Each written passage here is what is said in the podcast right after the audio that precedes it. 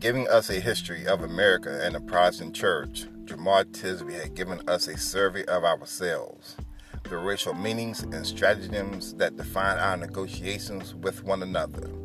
He points courageously toward the open sort of racism, not with the resigned pessimism of the defeated, but with the resolute hope of Christian faith.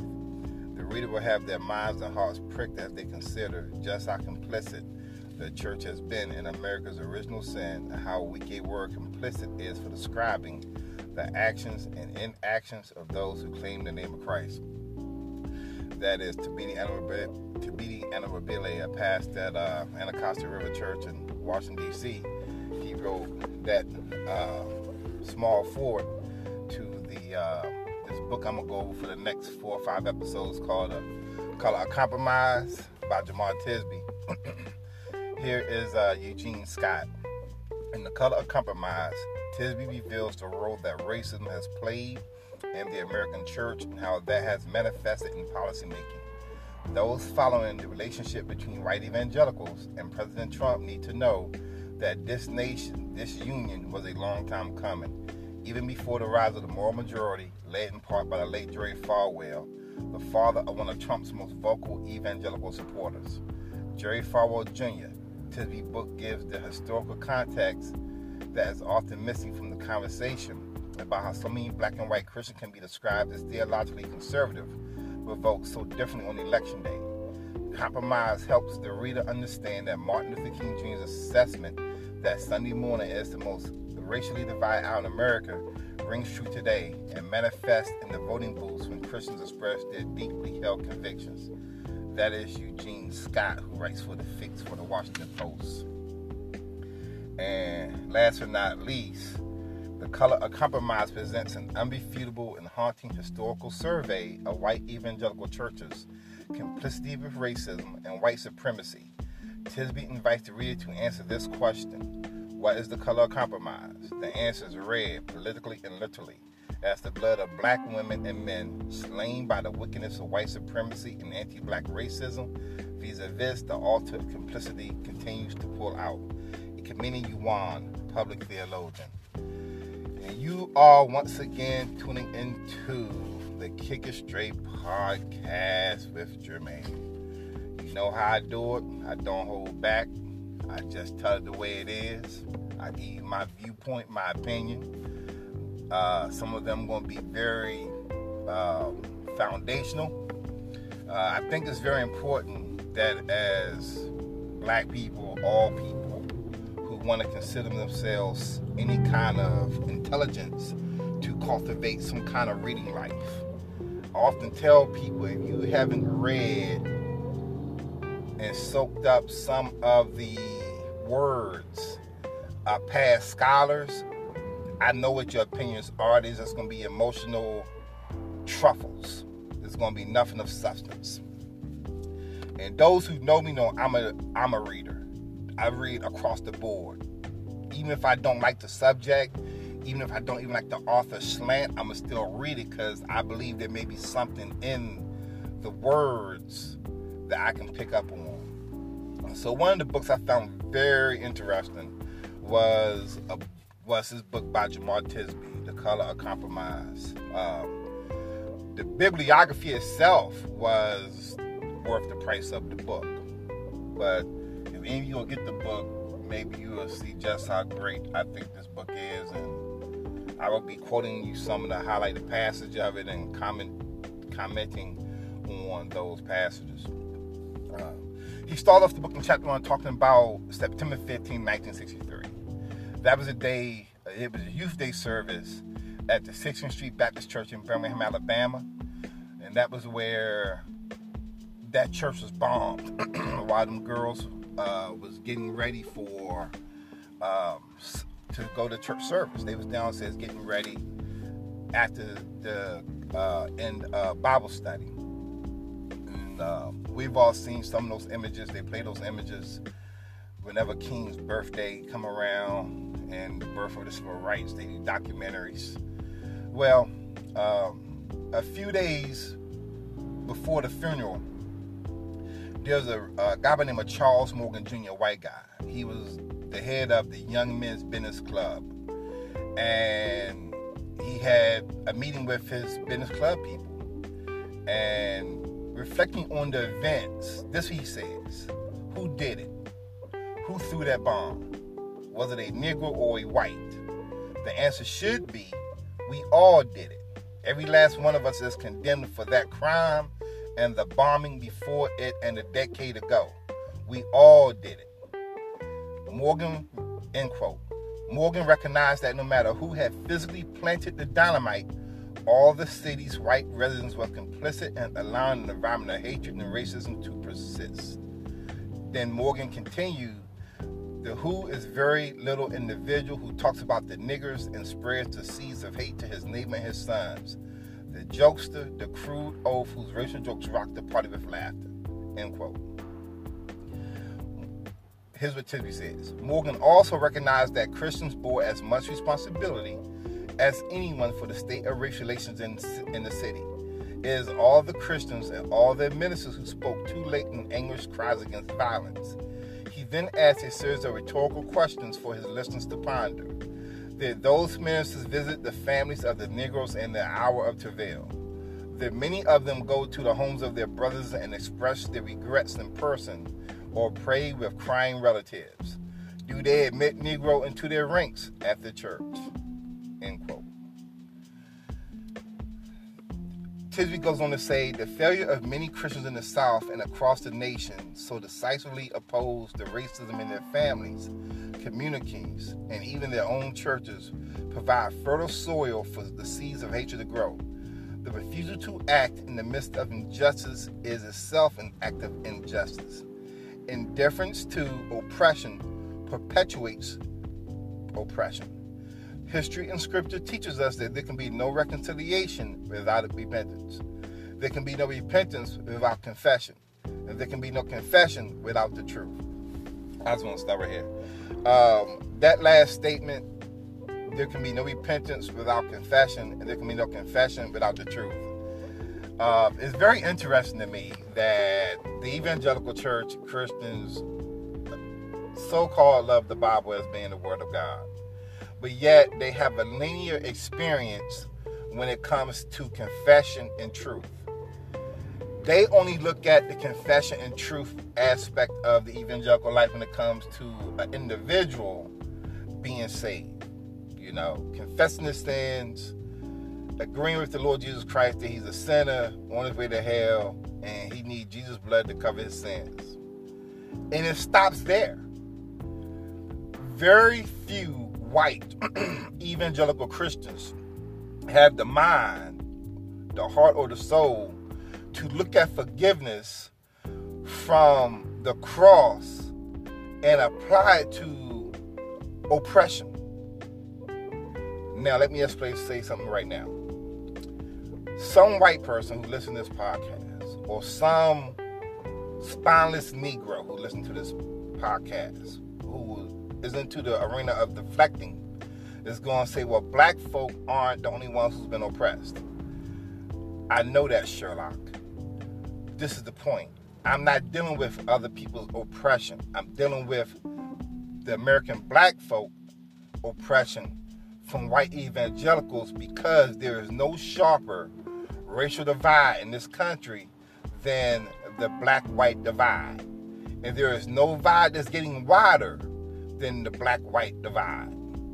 Now, maybe in later weeks, I will go into detail more about other racial white divides, but no divide has come close, maybe to the American, Native Americans, but white people really don't think about them too much because Native Americans are the ones always trying to get white people to love them. Native Americans aren't always trying to join white churches where niggas aren't wanted.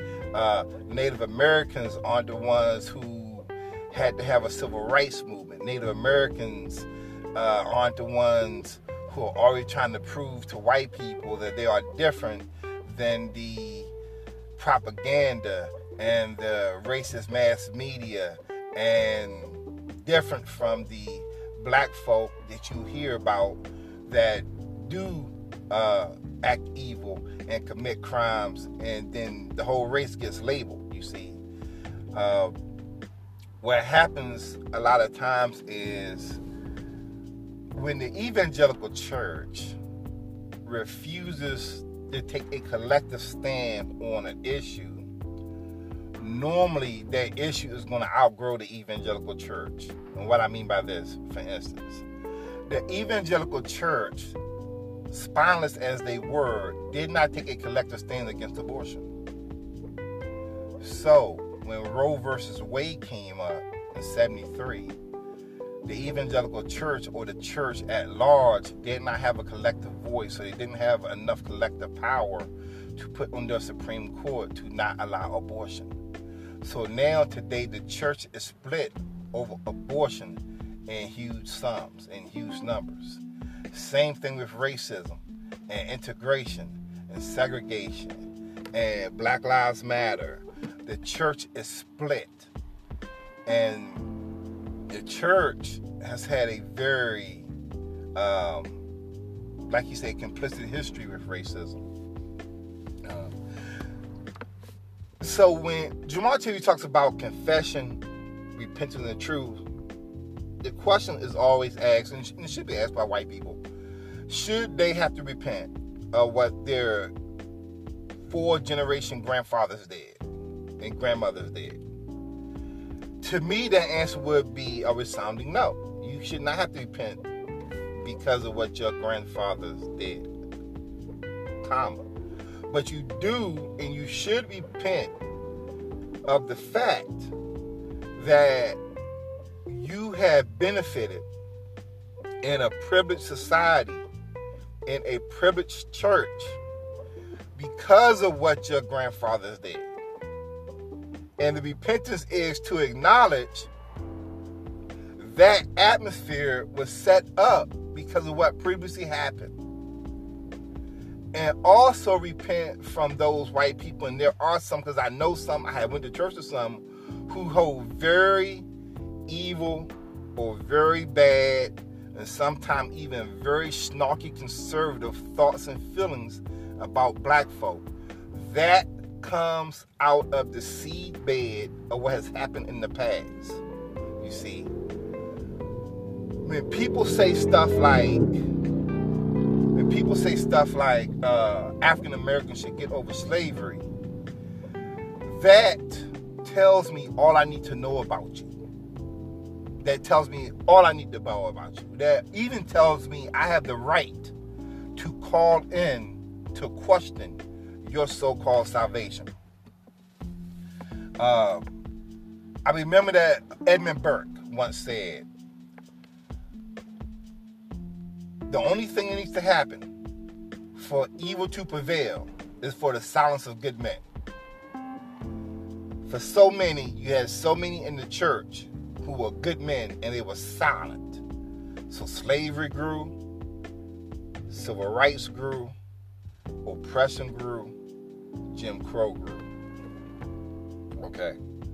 Uh, Jamal Tisby goes on to say white men and women have used tools like money, politics, and terrorism to consolidate their power and protect their comfort at the expense of black people.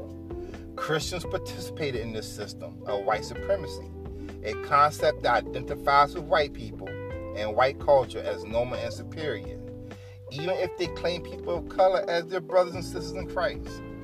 Isn't and I've I've seen this at two Bible colleges. I witnessed this for myself at a few churches.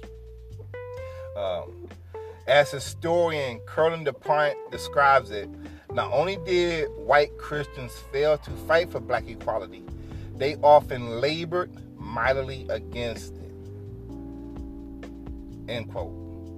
Complicity connotes a degree of passivity as if Christianity were merely a boat languidly floating down the river of racism. In reality, white Christians have often been the current whipping racism into waves of conflict that rock and divide the people of God. Even if only a small portion of Christians committed the most notorious acts of racism, many more white Christians can be described as complicit in creating and sustaining a racist society. End quote from Jamal Tisby. Let me explain something to you. Christian complicity in racism and injustice was so evident to me when Trayvon Martin was killed. I didn't think I would be I in a perfect world, in a common sense world, where common sense is very not common. I was thinking, and I told some friends of mine that there's gonna be no white person who thinks Trayvon should have been murdered. And there's not gonna be no white person who thought that George Zimmerman should be set free. I was so wrong. There were so many churches, white churches, who had huge platforms. And I mean, huge social media platforms at that time and still do. But you have huge churches, three, four, five, even 10,000 member churches. And some churches have a good percentage of black folk in them. But yet, when Trayvon Martin was murdered, and the string of black men in the last two to three years of Obama's presidency popped off, these churches remain quiet. These preachers remain quiet. So this way their complicity still reigns today. When you have the black church crying out about oppression, crying out about police brutality, crying out about mass incarceration, crying out about gentrification, crying out about blacks not having access to white banks. You have the black church crying out about that. But the white church saying, just shut up and preach the gospel. That's why this country can never ever be a racial kumbaya huge moment. It's never going to happen. We kind of had it when 9 11 took place. But when 9 11 took place, that was not about black and white. That was about we must unite as so called patriotic Americans. And some white pastors would say, well, we are called to preach the gospel. And I would say, what other gospel issue, except for abortion or whatever, could be so near and dear in the present than the abject, blatant oppression of the people that you say you want to evangelize, that you say you want to save, and that you say you want to make your church an atmosphere that can come and feel comfortable in your church. When you say that, it's very hypocritical, white Christians. When white Christians say stuff like that to me, that racism and racial problems are not gospel problems, that tells me all I need to know about you. and I and I gotten to the point now I don't even get upset no more and I tell my black Christian friends, you have to put white evangelical Christians in a certain lens. And if you don't put them in that lens, you can get kind of hateful with them. So, when you understand that the complicity of racism has not stopped, it's just changed vehicles. It's not as blatant as it used to be, but now it's just very conservative and very quiet. And that's what this whole book by Jemar Tisby is uh, going forward here. On page 18, he says, Jemar Tisby says, widely recognized people such as George Whitefield and Billy Graham are highlighted not because their voices matter most, but because their stances represent larger cultural trends. Then he goes on to say, things could have been different at several points in American history. The colonial era, Reconstruction, the demise of Jim Crow. Christians could have confronted racism instead of compromising. However, they took the compromising road. He said all that he had need to say. Then on page 19, he quotes Martin Luther King Jr. He, when Martin Luther King Jr. said, There can be no deep disappointment where there is no deep love. End quote. He says, This study is not about discrediting the church or Christians. I love the church.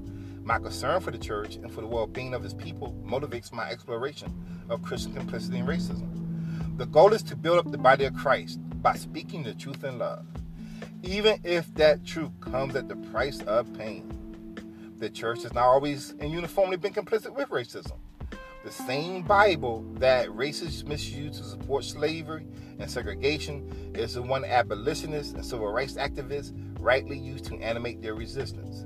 Whenever there has been racial injustice, there has been Christians who fought against it in the name of Jesus Christ.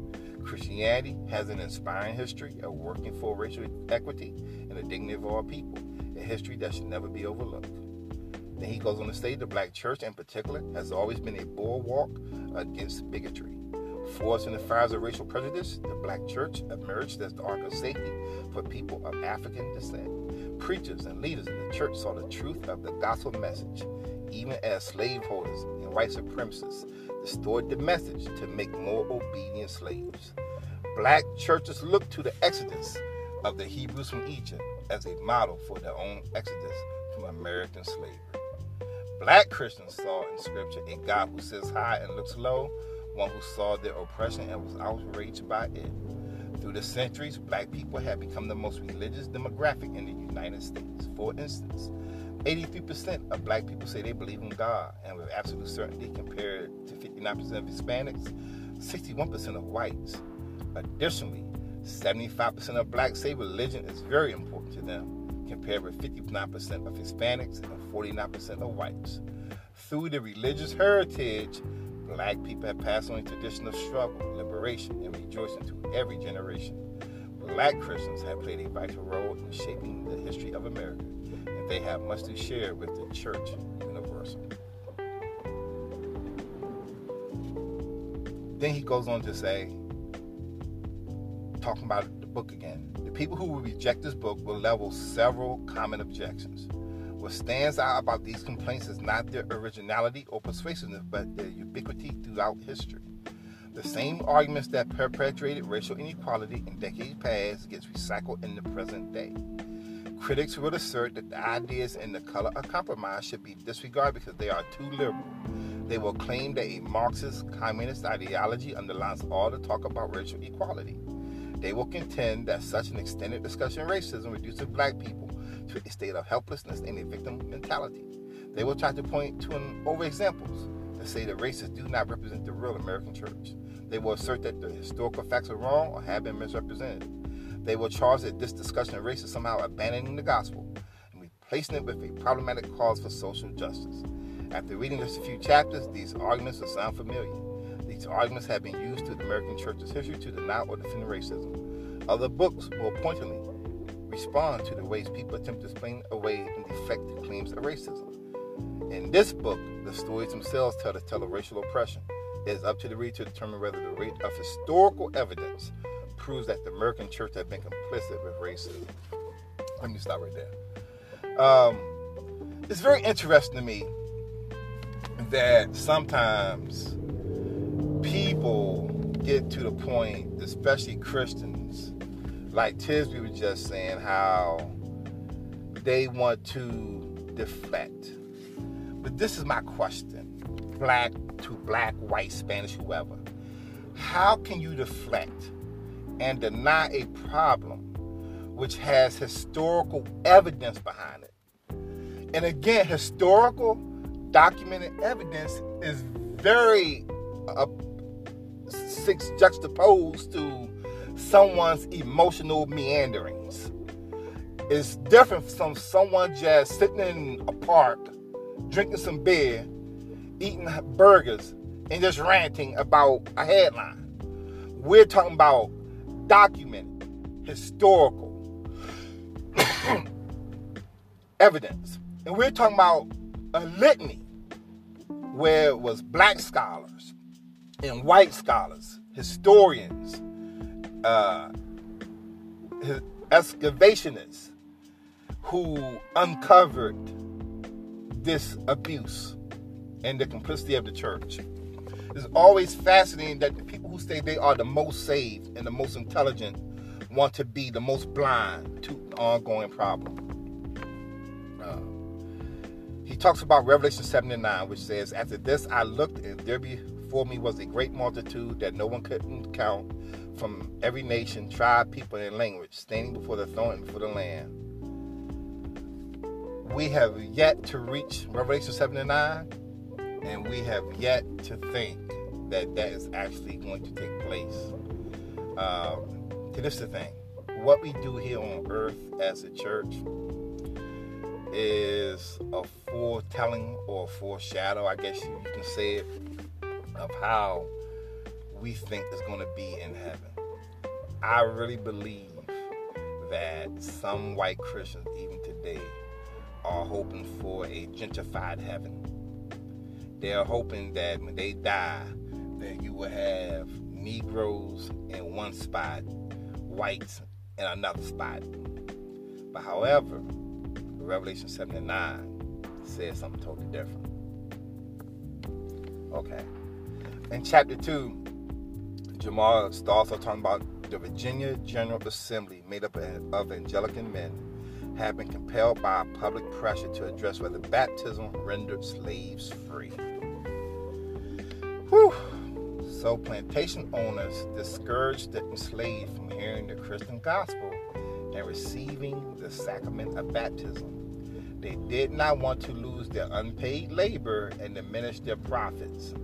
At the same time, missionaries exerted pressure on the slave owners to evangelize their slaves. Very interesting.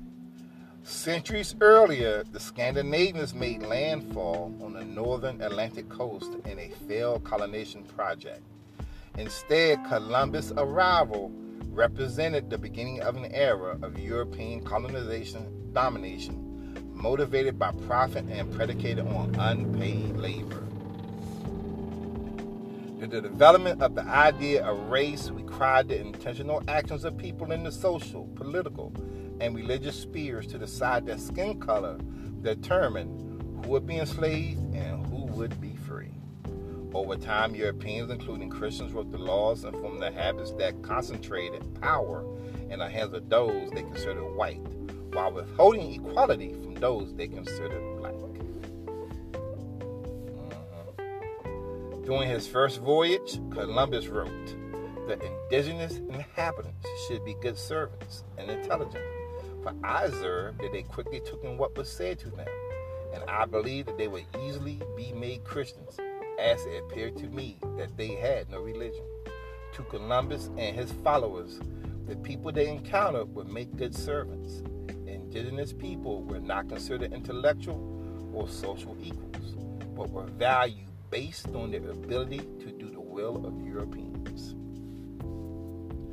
For instance, historian Richard White refers to the middle ground between cultures when whites could neither dictate to Indians nor ignore them.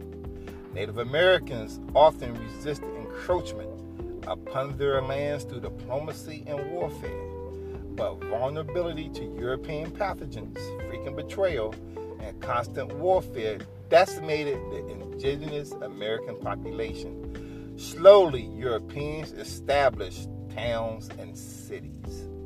They began raising crops and families. In turn, European countries demanded more raw materials from their colonies. To meet the growing European demands, the North American colonizers increasingly turned to slavery. And where was the church's voice in this? Now he starts to talk about the Middle Passage. Over the next 300 years, the transatlantic slave trade transported more than 10 million Africans to the Americas in a forced migration of epic scale about 2 million people perished on the voyage. The human cost in terms of suffering, indignity, and death caused by this commerce can never be fully comprehended, but the experience is often misunderstood or downplayed in the present day. The appalling nature of Christian or cooperation with slavery cannot be understood apart from a description of bondage and its effects on the Africans. That's Jamal. The process of enslavement began with the European desire for products that needed raw materials from the Americas. Ships would sail from England, France, Spain, Portugal, and other nations to the western coast of Africa. There, the Europeans would either barter with local African tribes for slaves captured in war, common practice at the time, or kidnap their own slaves. Okay, Enslavers marched their captives sometimes hundreds of miles to the western coast of Africa. The slaves were tied together or had their necks clamped with wooden yokes. Many died of starvation or exhaustion. Some committed suicide along the way. Those who survived were taken to structures called factories. These was fortress-like facilities designed to hold African slaves until they were loaded onto ships. Slave traders separated family and tribes so the Africans could not band together and rebel. Finally, sometimes after months of waiting, the slaves shuffled into ships called slavers, bound for Americas. It normally took two or three months to cross the Atlantic, but for one journey lasted up for six months. by the uh, Equiano in 1789, who was a former slave, published the interesting narrative and life of Aquita Equiano. And in this book, which I read, because it's been updated, of course, like Harriet Tubman's and Frederick Douglass, because Washington's accounts of slavery, he goes into great detail about the Middle Passage that he suffered and his family's travails on slavery. And this is what he wrote.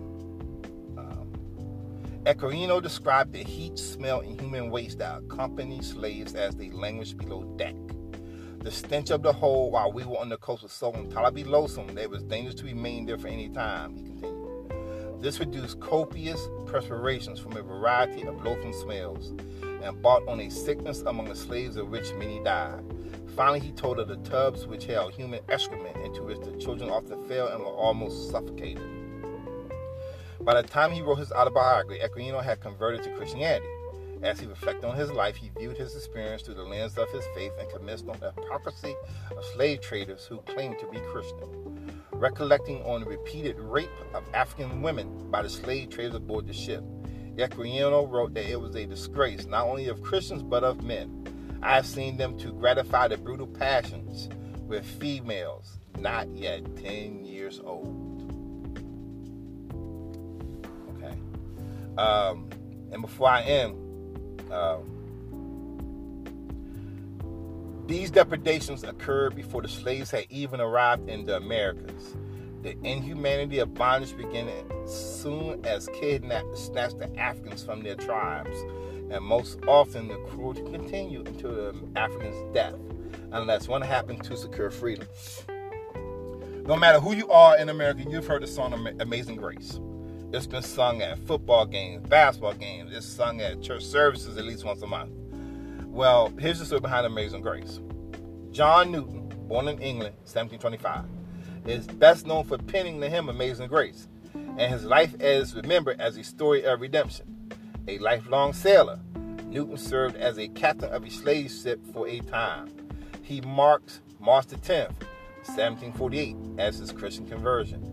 Did not stop his involvement in the transatlantic slave trade immediately, however. He continued slaving until he suffered a major stroke in 1754 and retired from the sea. After years of waiting and several attempts with different denominations, Newton was finally ordained and an Anglican priest in 1764 and became famous for his ministry at the Church of Olney. More than three decades after he retired from Senator Newton wrote a pamphlet called Thoughts Upon the African Slave Trade.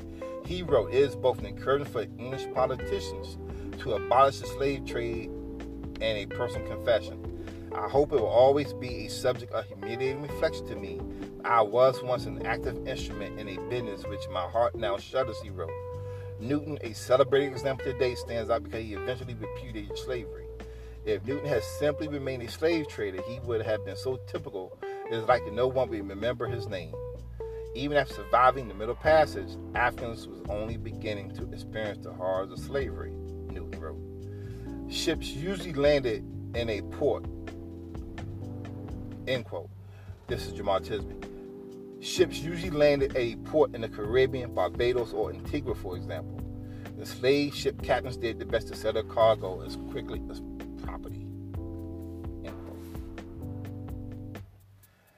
Slaves were sometimes corralled into one pen, and so he says, with all slaves corralled into one pen, potential buyers would rush into the pen, grabbing as many slaves as they could afford in a chaotic spectacle of greed and brutality. So, I when you read this book, or when you hear me quoting these brutal passages of the middle passage, this is the key. People always want to quote and talk about the Jewish Holocaust and other genocides, other Holocausts, and you're gonna always hear me say that I believe that you are a true Christian, if you believe in the true Bible, every genocide should be spoken about equally. Nobody's genocide should be spoken more about than another person's genocide. Because when God says and told Moses, Thou shalt not kill, when you have whole nations that have slaughtered each other for profit and for gain, when you have a white nation that in their evilness felt the desire and they acted upon it to go and capture blacks just for the point of murder, rape, and building up America's economy, that should be talked about. And let me just say this there is a through line, a starting point of black men or the black family's problems. That starting point is slavery there can be no true conversation of race. And I'm going to keep saying this over and over again. There can be no true conversation of race and racial justice if slavery is not the foundation. Even when you want to deflect white people, even when black conservative pundits who love to be around Fox want to deflect no one with common sense, which is not so common, can say slavery and those effects has not affected black people today at some form and at great levels. And I'm talking about the whole institution of slavery, the Middle Passage, the, the, the time in the islands, the years of servitude in America, the structure of the church, how West Africans who were Fulani, who were Yorubians, who were other African religions were forced by the whip and by rape to become believers in Jesus Christ. You can't deny that. When you look at the structure of the black church, you look at the black neighborhoods, you look at the the holding black people in pens with the modern day prison system in some cities where it's packed with black men to sometime five, six, seven in one cell, as in Miami Dade County, you have to ask yourself a question. Has the effects of slavery and racial injustice totally be done away with? And the answer is no. And I'm one who believes that if the church ever will find its collective voice against racial oppression and speaking up about slavery, I'm one who believes that not all problems can be eradicated because people are definitely evil. People are definitely born horrible sinners in that sinfulness, people would do the most disgusting in acts. However, it can be put to a minute level when the church says we won't tolerate it anymore. That's the problem. I believe this if the church would speak out about racism, speak out in a recollective thing of slavery, and Jim Crow, civil rights, as fervently as the church spoke about homosexuality and abortion, I think you would have a different racial makeup of the church. You even have a different racial makeup of this country. And I'm talking about emotional makeup, relational shit makeup. Those would be different.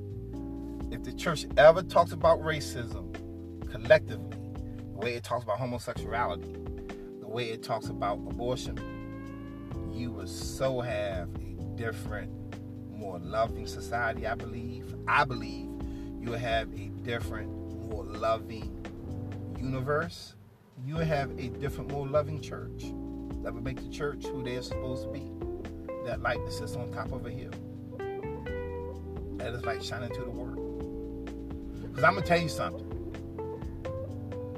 Racism and the ongoing problems of black people in America and church is the Achilles heel of the Christian faith. Racism and the ongoing problem of black people and suffrage in this country is the church's Achilles heel. Well, I'm out. These are the first couple of chapters of the Color Compromise book review. I will be doing another episode Monday and Wednesday and Friday. Hopefully, I can be done within a week or two. And I'll move on to another book. Like I said, I think it's very important to stimulate your mind by books and by knowledge and by people who has written and studied and labored and who can teach and educate and convict and confirm and confront. And that's what I like to do with the books I read, and I like to share that with you. So, have a great weekend. Be good. Be breezy. This is Jermaine with another episode of the Kick It Straight Podcast.